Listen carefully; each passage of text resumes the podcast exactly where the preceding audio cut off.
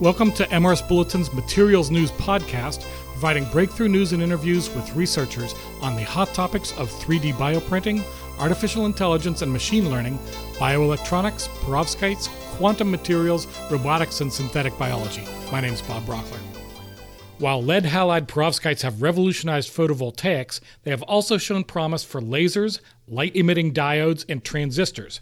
Now, researchers show that perovskite nanocrystals are also highly effective catalysts for organic synthesis. Reactions that form carbon carbon bonds are the basis of synthesizing drugs, plastics, and chemicals. But the reaction procedures are complicated and require expensive noble metal catalysts.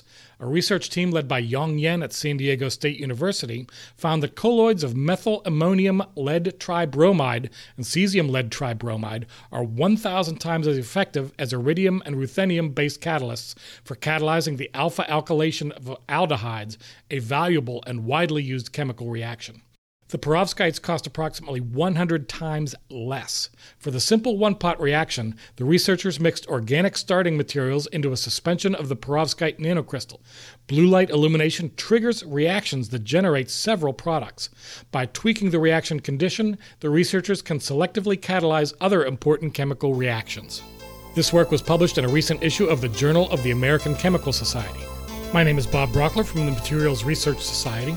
For more news, log on to the MRS Bulletin website at mrsbulletin.org and follow us on Twitter at MRS Bulletin. Thank you for listening.